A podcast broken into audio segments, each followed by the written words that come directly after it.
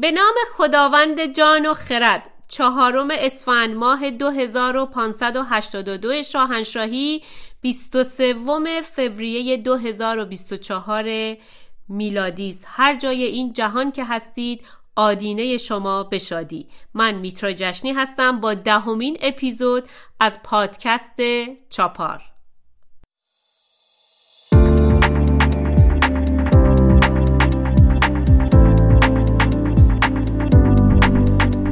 آخرین خبر پادکست امروز گفتگوی ویژه‌ای هست درباره نسخه آزمایشی هوش مصنوعی گوگل که تازه بیرون اومده. امیدوارم حوصله کنید و این گفتگوی جذاب من رو با یک نفر از متخصصین و پژوهشگران این امر بشنوید.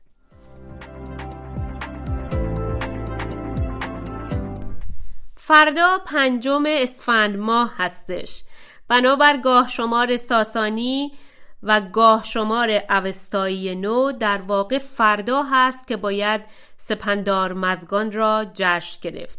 28 بهمن ماه که برخی از هممیهنان ما برای جشن گرفتن سپندار مزگان تعیین کردن در واقع برابر با گاه شمار هجری خورشیدی هست که حالا به خاطر توضیحی که به شما میدم خیلی با اون اصل جریان های باستانی و از جمله اسپندار مزگان جور در نمیاد. در گاه شمار ساسانی و گاه شمار اوستایی نو هر ماه سی روز بوده و به آخر سال هم پنج روز اضافه می شده یعنی دقیقا برخلاف کاری که در گاه شمار خورشیدی اتفاق میافته.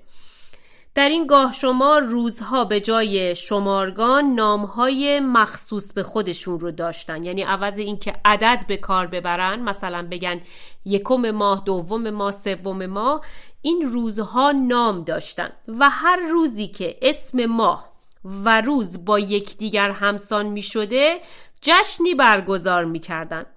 روز پنجم هر ماه اسپند نامیده می شده و در پنجم ماه اسفند روز اسپند رو جشن سپندار مزگان می گفتند و اون رو بسیار پاشکوه برگزار می کردن.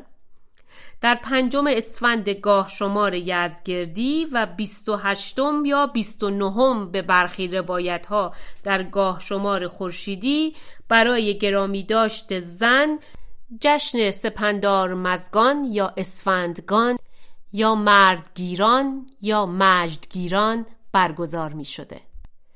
واژه سپندار مزگان ریشه در فرهنگ اوستایی داره و به واژه سپنتا آرمیتی و یا واژه پهلوی سپندا یا اسپند دارمت به معنی خرد کامل برمیگرده. سپندار آیمایتی به باور ایرانیان باستان یکی از امشاسپندان در واقع فرشتگان اهورامزدا بوده. امشاسپند بانو هم لقب گرفته و نماد دوستداری، بردباری و فروتنی هستش.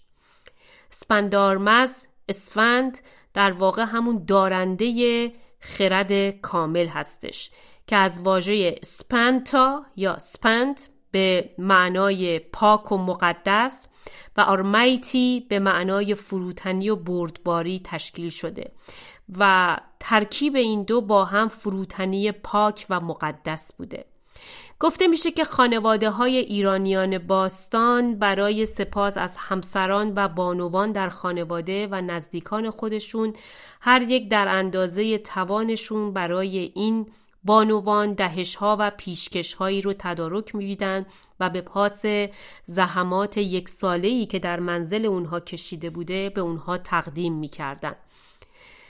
اسپند آرمیتی یا همون سپندارمز یا اسپند که امروز به اسفند ما ازش نام می‌بریم به معنای اخلاص، پاکبازی و بردباری پاکیزه هست یا مقدس هستش سپندارمز با نمادی زنانه دختر اورمزد به شمار میاد و در انجمن آسمانی در دست چپ اون می نشینه. چون ایزد بانوی زمین هست به چهار پایان سبزی و چراگاه میبخشه زمانی که پارسایان در روی زمین که نماد این جهانی اون هست به کشت و کار و پرورش چهار پایان می‌پردازن یا هنگامی که فرزند پارسایی زاده میشه اون شادمان میشه و وقتی هم که مردان و زنان بد و دزدان بر روی زمین راه می‌روند آزرده میشه. همین گونه که زمین همه بارها رو میشکیبه و تاب میاره سپندارمز هم مظهری از تاباوری و بردباری هستش. در دوران منوچر در شاهنامه زمانی که افراسیاب آب رو بر روی ایران شهر میبنده این اسپندارمز هست که به یاری منوچهر میشتابه.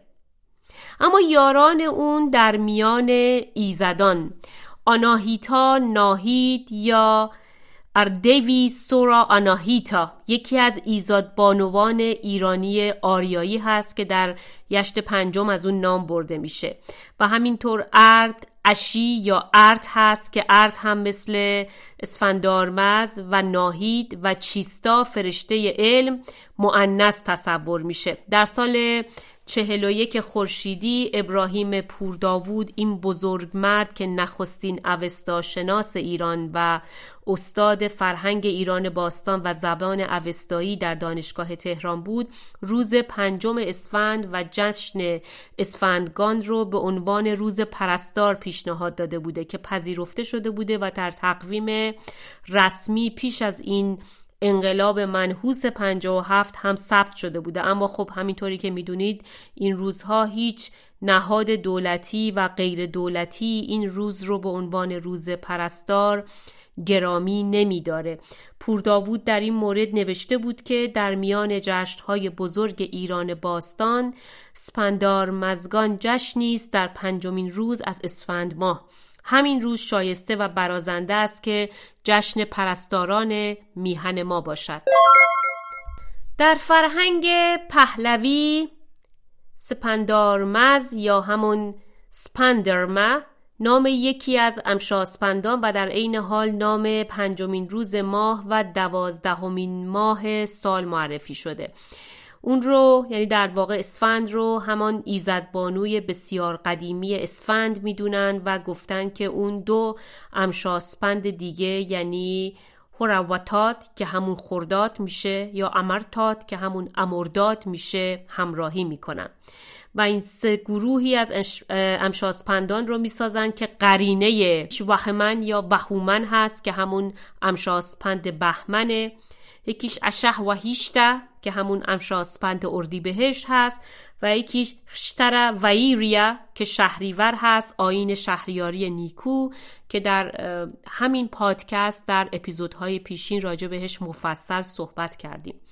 سپن آرمیتی یا همون اسفند به معنی بینقصی و سلامت کامله.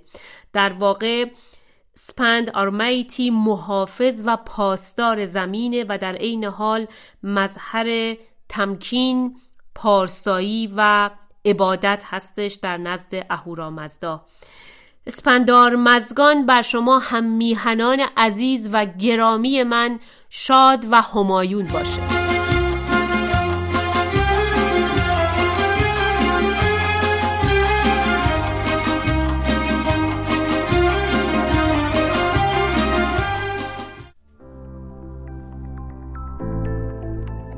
گاه شمار رو درباره اسپندار مزگان گفتیم برگردیم به یک روز قبل تر یعنی سوم اسفند ماه.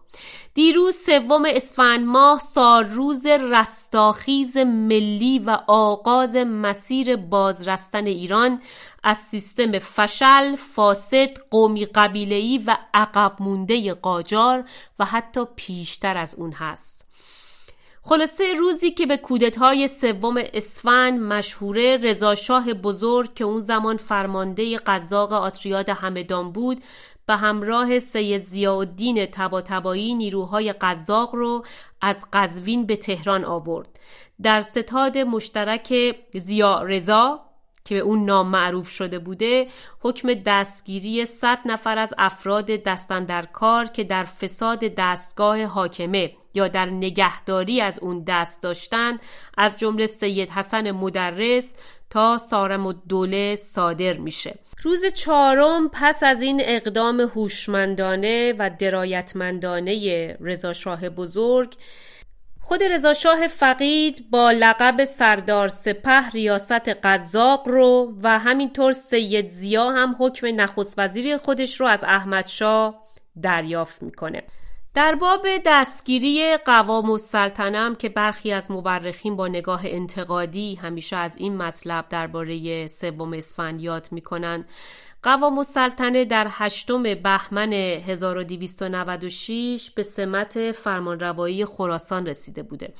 ولایت بر خراسان برای قوام یه ثروت خیلی هنگفتی رو در واقع جمع می‌کنه که پس از کودت های 1299 خورشیدی یا همین رستاخیز سوم اسفند و به دنبال قدرت رسیدن سید زیادین تبا با دستور سید زیا کنول محمد تقیخان پسیان قوام رو در تاریخ 13 فروردین 1300 تحت الحفظ به تهران آورده و به زندان اشرت آباد منتقلش می‌کنند و اموال و داراییش هم در خراسان به نفع دولت ضبط میشه. هرچند به گمان من در سیاست سیاه و سفید دیدن مردان بنامی مثلا مانند قوام امری نکوهیده و حتی می‌تونه اشتباه باشه. قوام می‌دونید که در چند دوره نخست وزیر ایران شد چه در زمان قاجار تا دوره محمد رضا شاه. از جمله فعالیت های مهم قوام السلطنه نگارش فرمان مشروطیت بود و نقش اون در تسلیم و همراهی با رزمارا وزیر جنگ و شاهنشاه در برچیده شدن بسات جریان فرقه دموکرات آذربایجان و خروج نیروهای شوروی از ایران در سال 1325 و همینطور خب نقش پررنگی هم در بلوای سی تیر در سال 1331 داشت.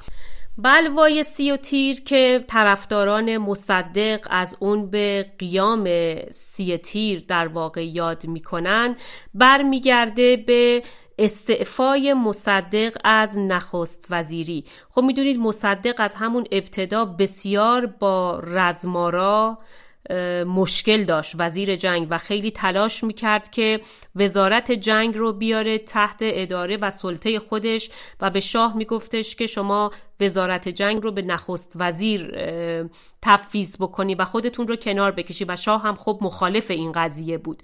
همین باعث باعث شد که اختلافات میان شاه و مصدق یه مقداری شدیدتر باشه و مصدق استعفا کرد. و شاه هم با پذیرش استعفای اون دستش رو به سمت قوام دراز کرد و قوام هم پس از پذیرش نخست وزیری یک اعلامیه تندی داد که نخستین جمله ای رو که شروع کرد با این مصرع کشتیبان را سیاستی دگر آمد این این اعلامیه نخست وزیریش رو در واقع منتشر کردش. خب مصدق هم هوادارایی برای خودش داشت مخصوصا سر قضیه ملی شدن صنعت نفت.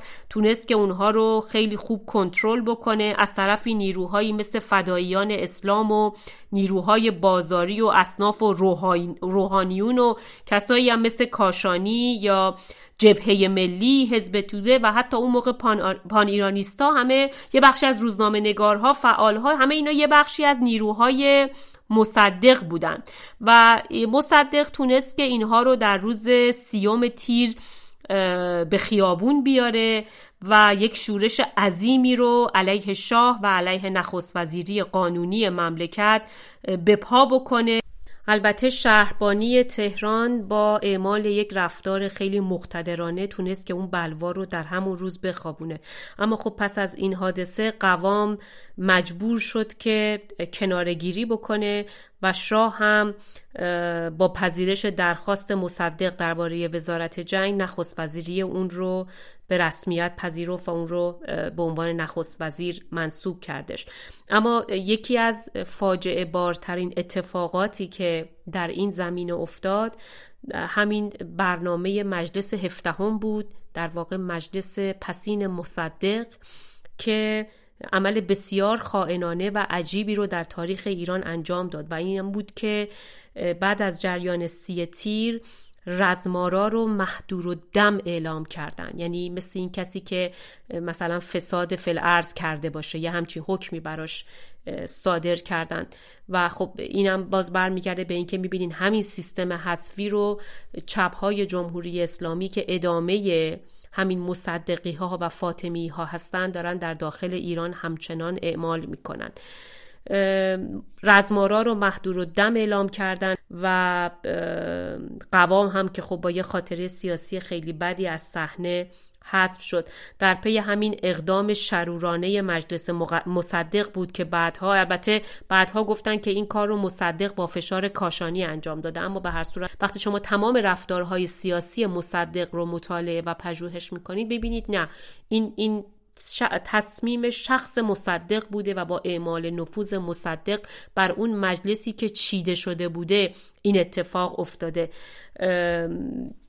در پی همین حکم بود که بعدها خلیل تحماسبی عضو گروه فداییان اسلام رزمارا رو به طرز فجیعی ترور کرد و مجلس باز همین مصدق هم اون رو قهرمان نامیدش و حتی براش مقرری ماهیانه تعیین کرد. یعنی همین استاد خلیل تحماسبی که شنیدید در واقع در ادامه همین جریان حکم محدور و دم اعلام شدن رزمارا هست و تروری که تحماسبی در علیه رزمارا انجام داد و اون رو از بین بردش.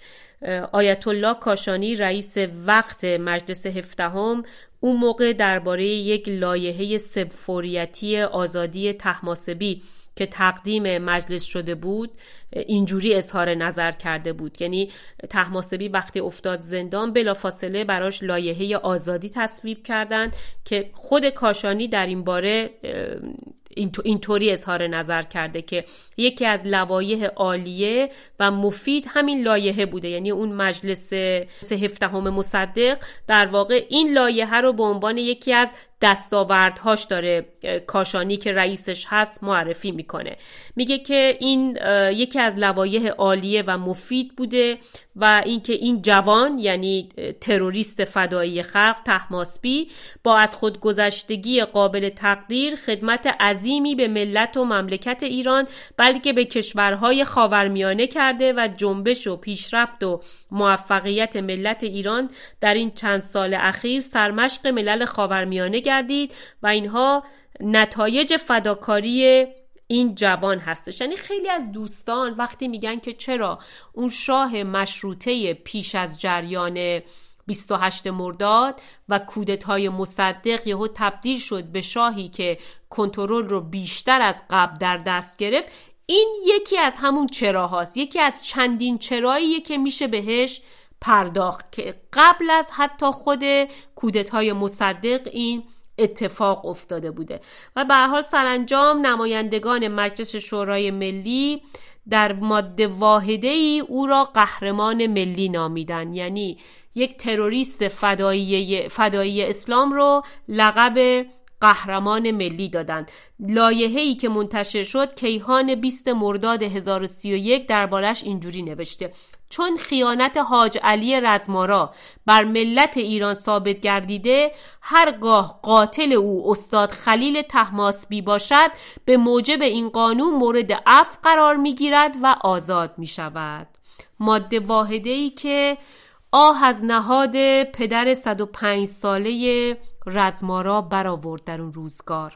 این پیرمرد 105 ساله در داغ فرزندش میگه که به نام اصل 32 قانون اساسی از این تصمیم مجلس شورای ملی ناله و فریاد و دادخواهی می‌کنم.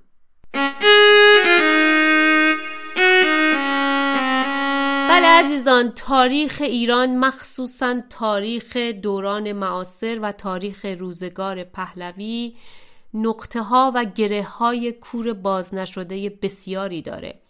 و شوربختانه بسیاری از دشمنان ایران و ضد قهرمانهای ملی تبدیل شدن به قهرمانهای ملی و هنوز هم روایتهای نادرست توسط بانیان شر یا عوام ساده دل یا روشنفکران تباه بر سر هر کوی و برزن جار زده میشه.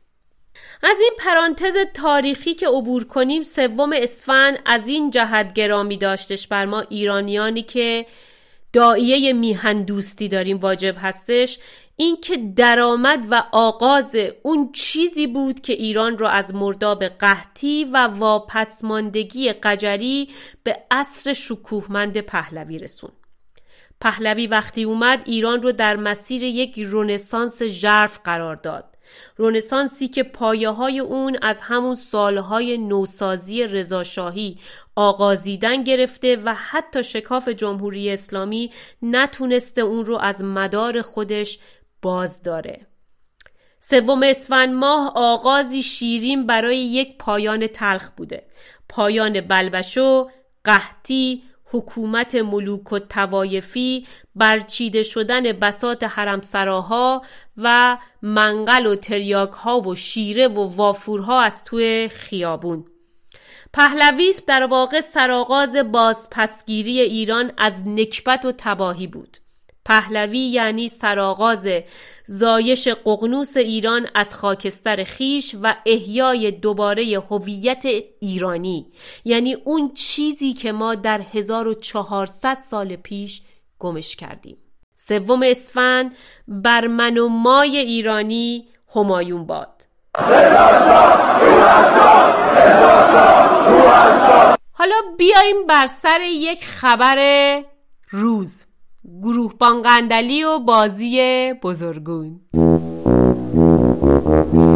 پس از اینکه کاوه شهروز وکیل ایرانی کانادایی و از چهره های نزدیک به خانم مسیح علی نژاد و آقای حامد اسماعیلیون و از حامیان سرسخت حقوق ارتجاع مغلوب یعنی تروریست های مجاهدین خلق از منطقه ریچمون هیل کانادا برای انتخابات درون حزبی حزب محافظ کار. اعلام کاندیداتوری کرده بود. در یک بیانیه پرسوز و گداز دیروز اعلام کرد که به دلیل زمان ناکافی برای به پیش بردن کمپینش و همینطور دخالت دولتهای خارجی از جریان این انتخابات کناره گیری کرده. نخست اینکه زمان بندی انتخابات درونی حزب محافظ کار از مدتها پیش مشخص بوده. پرسشی که وجود داره اینه که نامزدی که توانایی نداره زبان ثبت نام و زمان کارزار تبلیغاتی خودش رو مدیریت و برنامه ریزی بکنه چطور ادعا می‌کنه که از عهده وظایف سنگین نمایندگی پارلمان کانادا می‌خواد بر بیاد؟ اصلا چطور می‌خواد که امور منطقه‌ای خودش رو در کانادا اداره بکنه و از همه مهمتر. چگونه به عنوان نماینده ایرانیان همه جام سرک می‌کشه و با تزای بلند بالای اندیشه های سیاسی لیبرال دموکراسی غربی خلاصه سعی می‌کنه که خودش رو به عنوان یکی از مخالفان جمهوری اسلامی پروموت بکنه. البته می‌دونید که کاوه شهروز ید طولایی هم در پروموت کردن آل اکبر و مخصوصا خخترش دختر بیت بابا اکبر یعنی فائزه رفسنجانی داره. آقای شهروز هنوز نرفته به پارلمان خودش رو قربانی دولتهای خارجی و بازیگر بازی بزرگون دیده. کار اونا کار خودشونه. کار کیا؟ کار انگلیسا. همون دیشب چون اون سردار هندی اومد تو مطب به دکتر من فهمیدم. بیخود نبود که یکی از برنامه های آینده خودش رو در پارلمان پایان دادن به دخالت دولت های خارجی در کانادا عنوان کرده بود. آخه بالام جان تو اگه مرد می‌دونی اول دست اجنبی رو از کمپین انتخاباتی خودت کوتاه کن. کشور کانادا پیشکشت. یه نکته جالبی هم در بررسی و پژوهش رفتاری درباره دیکتاتورها و رهبرهای حکومتهای فاسد و اون دسته از سیاستمدارانی که اطراف خودشون رو همواره از منطق و هر گونه نقد مخالف پاکسازی می‌کنن یعنی سیاستمدارانی که تمامیت خواه هستن وجود داره. و اون این هستش که در برهان آوری برای فرنودهای شکستشون بیشتر شبیه به هم رفتار می‌کنن الان 45 ساله که رهبران جمهوری اسلامی و مقاماتشون هر واخواست مردمی و هر کاستی که در ایران اتفاق میفته رو به دخالت بیگانه ها ربط میدن. از حادثه و جریاناتی که در پی انقلاب 57 اتفاق افتاد در ایران از اعدام هایی که انجام دادن از کوی دانشگاه از جریان انتخابات سال 88 و بعد هم اون موج جنبش سبز بگیر تا اعتراضات سراسری آبان 98 و اتفاقی که سال گذشته در پی قتل حکومتی جاویدنام محسا امینی افتاد و باعث شد که خیزش ملی ایران به صورت بسیار گسترده ای آغاز بشه. همه اینها مربوط به دژمن هستش. شاید جالب باشه بدونید که صدام حسین، معمر قذافی و زین العابدین بن علی رئیس جمهور خلع شده تونس هم در آخرین روزهای حکومتشون باور به ناکارآمدی و بیکفایتی خودشون نداشتن و مدام از دخالت بیگانه صحبت می‌کردن. در سال 2016 و در ایالات متحده هم دموکرات ها وقتی که در برابر پرزیدنت ترامپ شکست تحقیرآمیزی خوردن باز توسط همین بازوهای رسانهیشون تئوری دخالت روسیه در انتخابات ریاست جمهوری آمریکا رو مطرح کردن. ادعایی که خیلی پرسر و صدا توسط رسانه های اصلی جریان چپ مطرح شد اما در نهایت با سکوت همون رسانه ها معلوم شد که یک ادعا و یک گذافه بیش نبوده.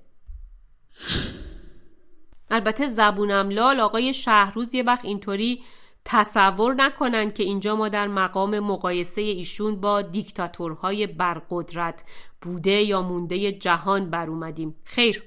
بنده که اصلا چنین نیتی ندارم. در واقع نیت من این هست که نشون بدم همراستایی و همراهی ایشون با تمامیت خواهان چه تورنتو نشین باشن چه نیویورک نشین باشن چنان بر ایشون اثر گذاشته که دوچار چنین وهمی شدن که دولتهای خارجی وضعیت کمپین انتخاباتی ایشون رو برهم زدند.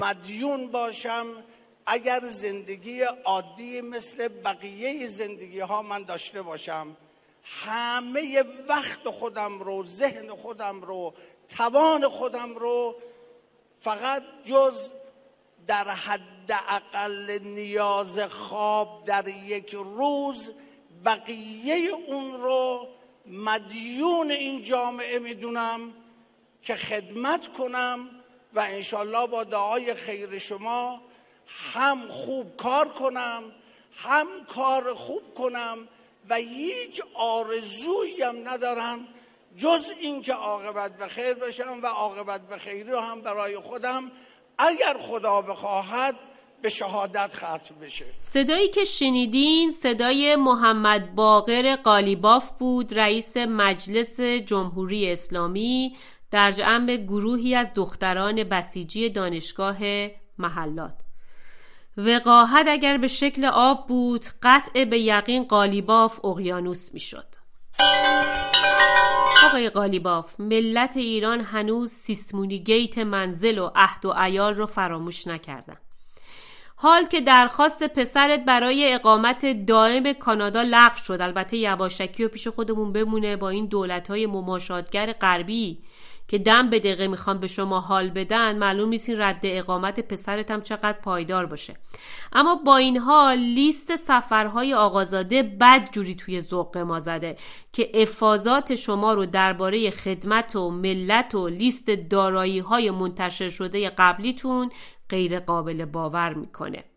ژن خوبتون آقای سردار دکتر خلبان محمد باقر قالیباف. جدا از سفرهای معموریتیش به سوریه و عراق و عربستان و لبنان یک سری سفرهای زیارتی هم برای عتبات عالیات میلان.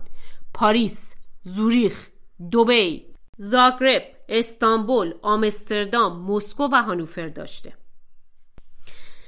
آری از لیست دارایی های آقای قالیباف گفتیم و خلاصه نگاه به این لیست بکنین که جگرتون کباب میشه.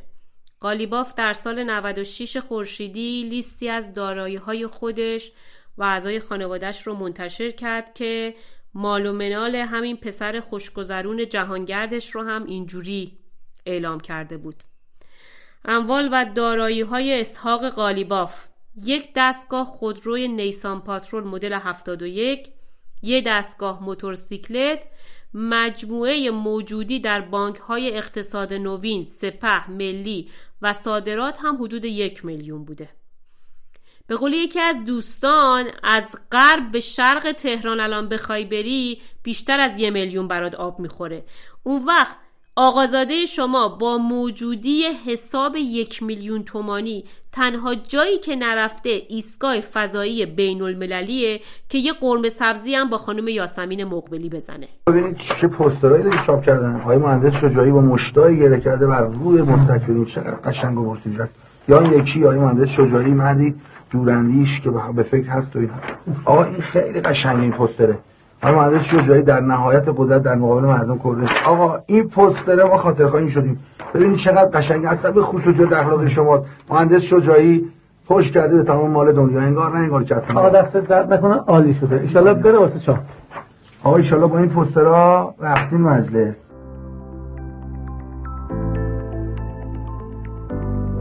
فردا پنجم اسفند ماه سالروز تأسیس شرکت هواپیمایی ملی ایران هما با نام بین المللی ایران ایر هستش For an unusual travel experience, just board an Iran Air Special Performance 747 jetliner. And you will go from an airport in New York to a Persian tea house, right out of the 1001 Night. صنعت حمل و نقل و هوایی ایران هم مثل بسیاری دیگر از صنایع کشور مدیون نگاه بلند پروازانه ایران دوستانه و دراز مدت شاهان فقید پهلوی هستش. در سال 1318 خورشیدی رضا شاه بزرگ دستور داد باشگاه ملی هوانوردی برای فزونی و توسعه هوانوردی تأسیس بشه که هزینه های اون از محل دریافت مالیات ها تأمین می‌شد. شما می‌تونید همینجا این نگاه متفاوت پهلوی رو به خراج و مالیات با نگاهی که شاهان قاجار داشتن ببینید و خودتون داوری و مقایسه بکنید. با پولی که مستقیم از مردم جمع آوری شده بود یعنی همین پول مالیات ها 25 فروند هواپیما از ایالات متحده به ارزش 128151 دلار و وسایل و تجهیزات لازم برای فرودگاه و قطعات یدکی به بهای 3 میلیون و 654 هزار و 731 ریال خریداری شد. زمین کنونی فرودگاه مهرآباد به مساحت یک میلیون و چهارصد هزار متر مربع انتخاب و با هزینه پنج هزار و ششصد تومان مسطح شد. و سرانجام در روز پنجم اسفند سال چهل خورشیدی شرکت هواپیمایی ملی ایران یا هما و با نام بین المللی ایران ایر تأسیس شد. هما در سال 42 خورشیدی به عضویت کامل یاتا انجمن بین المللی حمل و نقل هوایی در اومد. با خرید بوینگ های 747 SP هما این هواپیماهای دوربرد رو در مسیر تهران نیویورک به کار گرفت و به این ترتیب طولانی ترین خط هوایی بدون توقف جهان در اون روزگار راه اندازی شد خلاصه حالا فهمیدی چرا ملت ایران به اون پدر و پسر خدا بیامرز میگن؟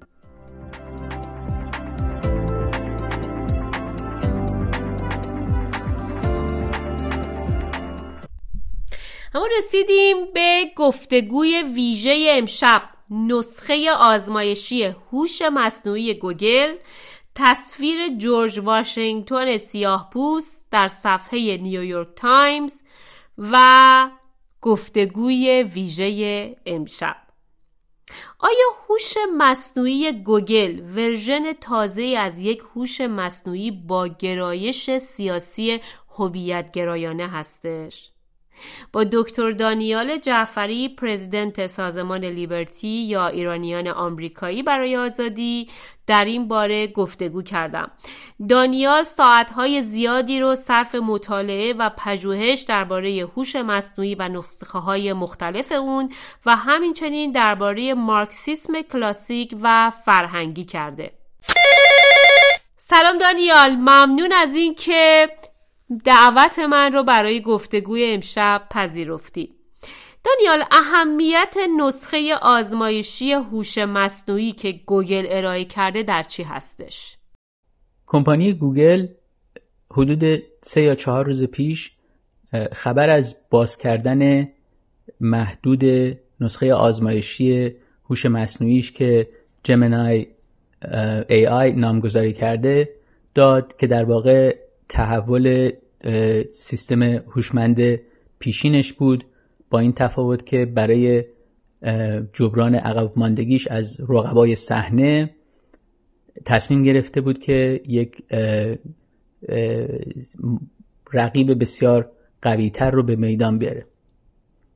این رقیب در واقع توانایی های بسیار بسیار یگانه ای رو در خودش داشت به این دلیل که توان خانش و تحلیل متن و دستوراتش بسیار بسیار بالاتر از همه رقیب های دیگرش به خصوص رقیب اصلیش یعنی چت جی پی تی که متعلق به کمپانی اوپن ای آی هست داشتش. اگر بخواین یک مقایسه سرانگشتی بکنید این توان در حد ده یا 20 برابر بودش. برای همین همه خیلی هیجان زده شده بودن که ببینن این مدل چطور کار می‌کنه. یه توضیح خیلی کوچیک هم که بدم. این هوش های مصنوعی طوری طراحی شدند که در واقع بتوانند با یک فرایند نسبتا پیچیده ای فهم بکنند موضوع بحث شما رو وقتی شما ازشون سوال بپرسید و نه فقط به صورت متن به شما می‌تونن پاسخ بدن بلکه اگر ازشون بخواید که برای شما تصویر بکشند یعنی نقاشی یا عکس تولید بکنن به راحتی می‌تونن این کار رو انجام بدن. خب خیلی جنجال برانگیز بوده. خیلی هم دربارهش صحبت شده. البته یادم میاد همین چت جی هم زمانی که اومد درباره نحوه اعمال برخی های سیاسی کمی بحث برانگیز شده بود.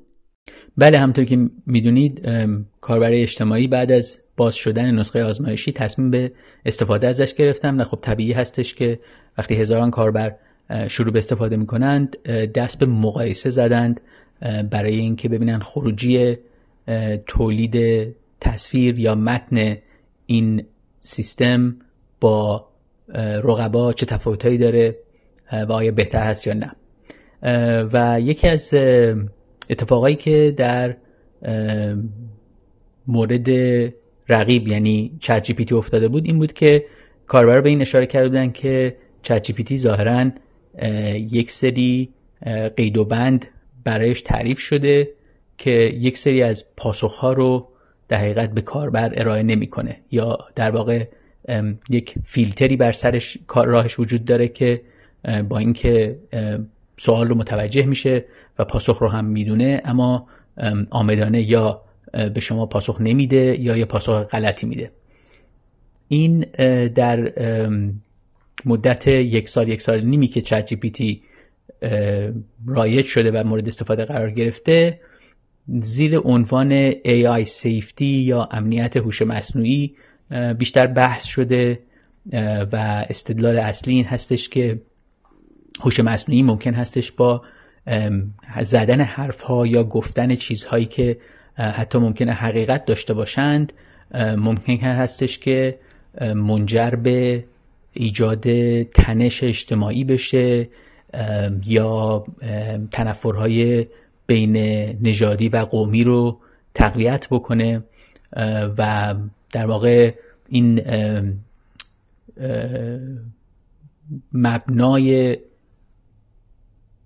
این شد که کمپانیایی مثل اوپن ای آی به خودشون اجازه بدن که در واقع فیلتری بر سر راه پاسخدهی چت جی پی بذارن که اون پاسخی که در واقع هوش مصنوعی تولید می‌کنه رو دستکاری بکنه و پاسخ که از نظر کمپانی صحیح تر هست رو به کاربر ارائه بکنه.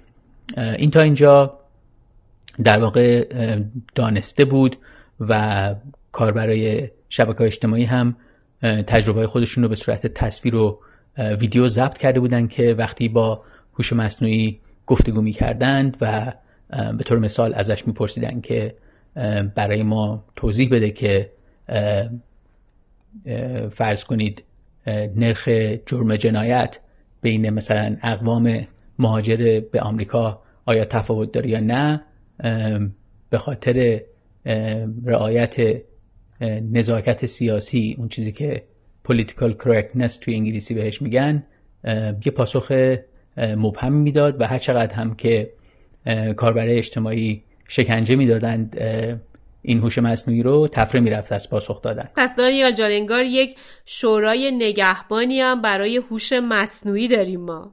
بله تا حدودی. البته همه شبکه ها و محصولات فرهنگی دارای یک محدودیت هایی هستند. یعنی به حال مجبور هستند که یا مطابق قانون رفتار بکنند یا یه سری عرفای اجتماعی رو رعایت بکنند.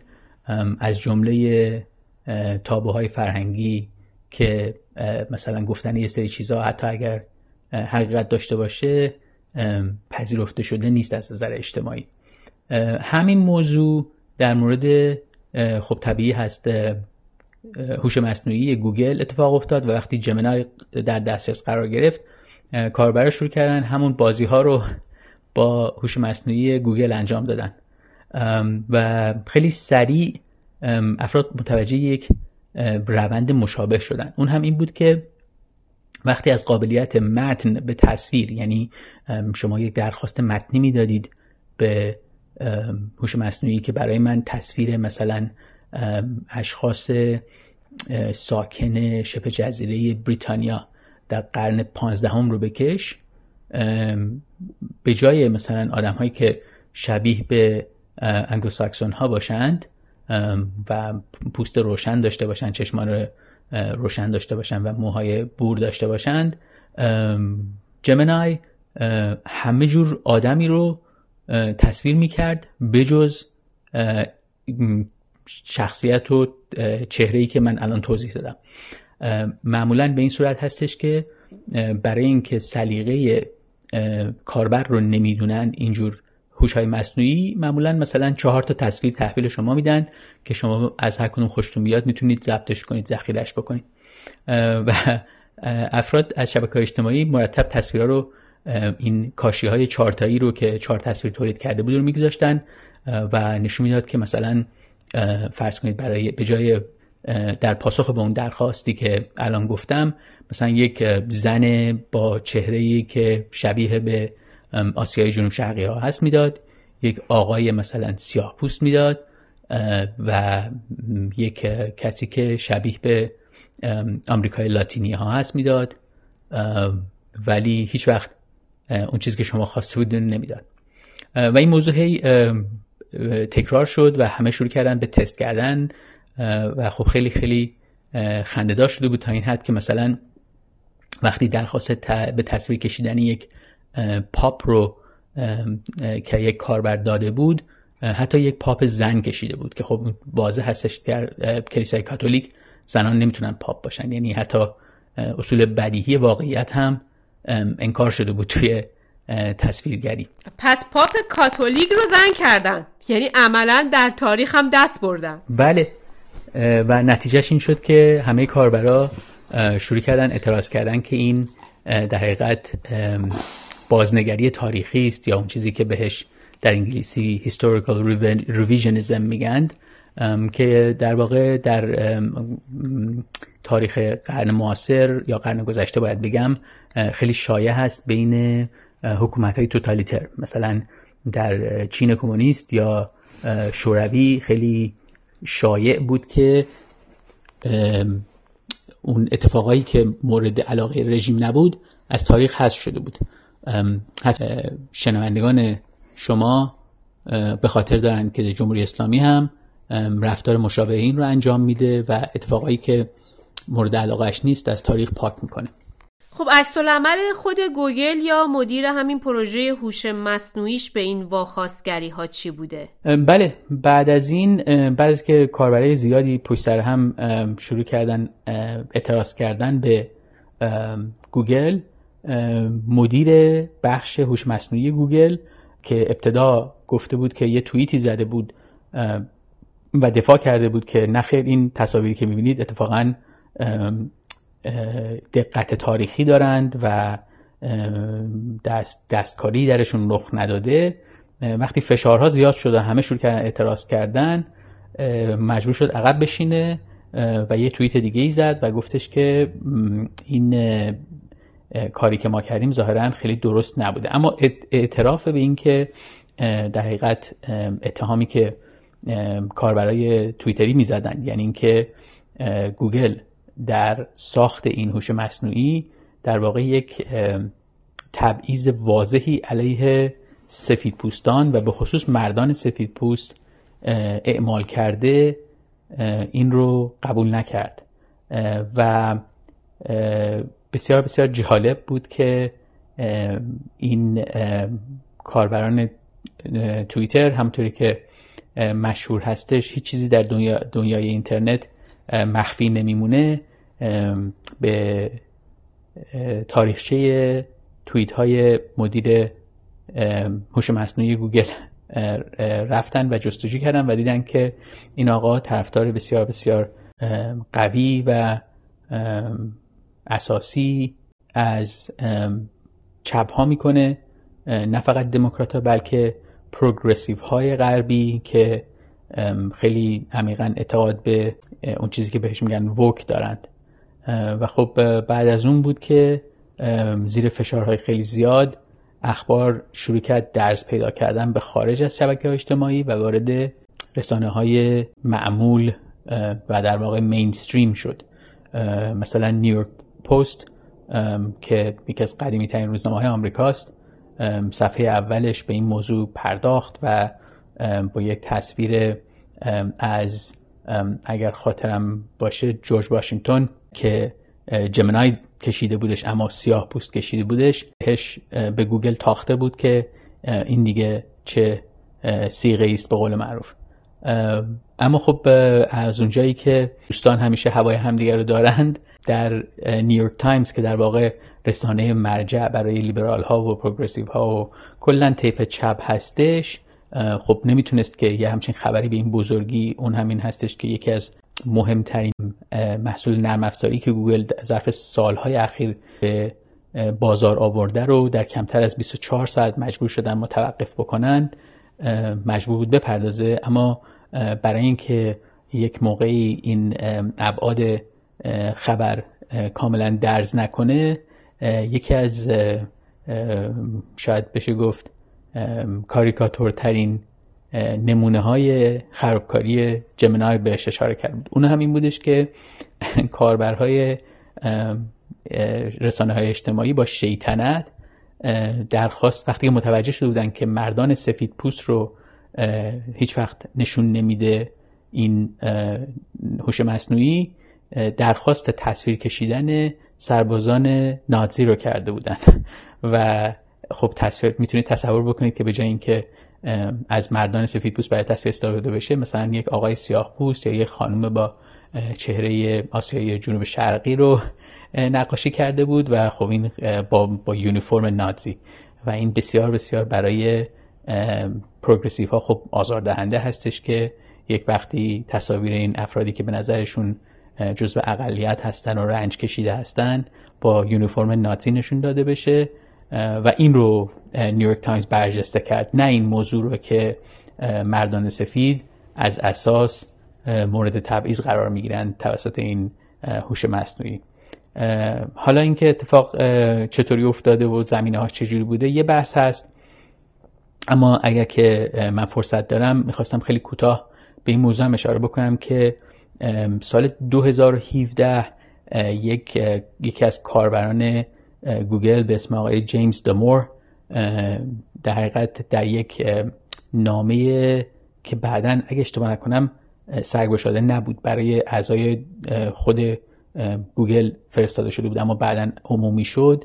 به این اشاره کرده بود که گوگل دچار یک تنگ نظری ایدئولوژیک شده و در واقع در یک اکو چمبر یا تالار صدا زندگی می‌کنه که فقط صداهای خودی و درونی شنیده میشن و توانایی ایده های جدید آوردن به کمپانی به خاطر اینکه نگرانی هستش که احساسات یه عده رو جریه دار بکنه گرفته شده. این آقا رو به شدت اذیت کردن با وجود اینکه بعدا اشاره شد به اینکه این فرد با وجود هوش خیلی بالاشت اما از بیماری آتیزم رنج می برد اما هیچ از دلیل نشد برای اینکه انقدر به مدیران بالای گوگل فشار آوردن تا آقای دامور رو اخراج کردن.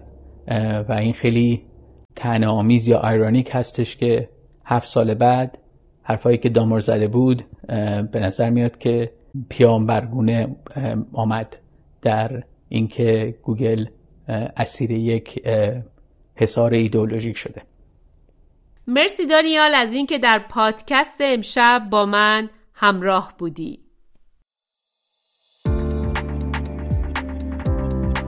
جهان دل نهاده بدین داستان همان بخردان نیز و هم راستان. بدرود عزیزان دل.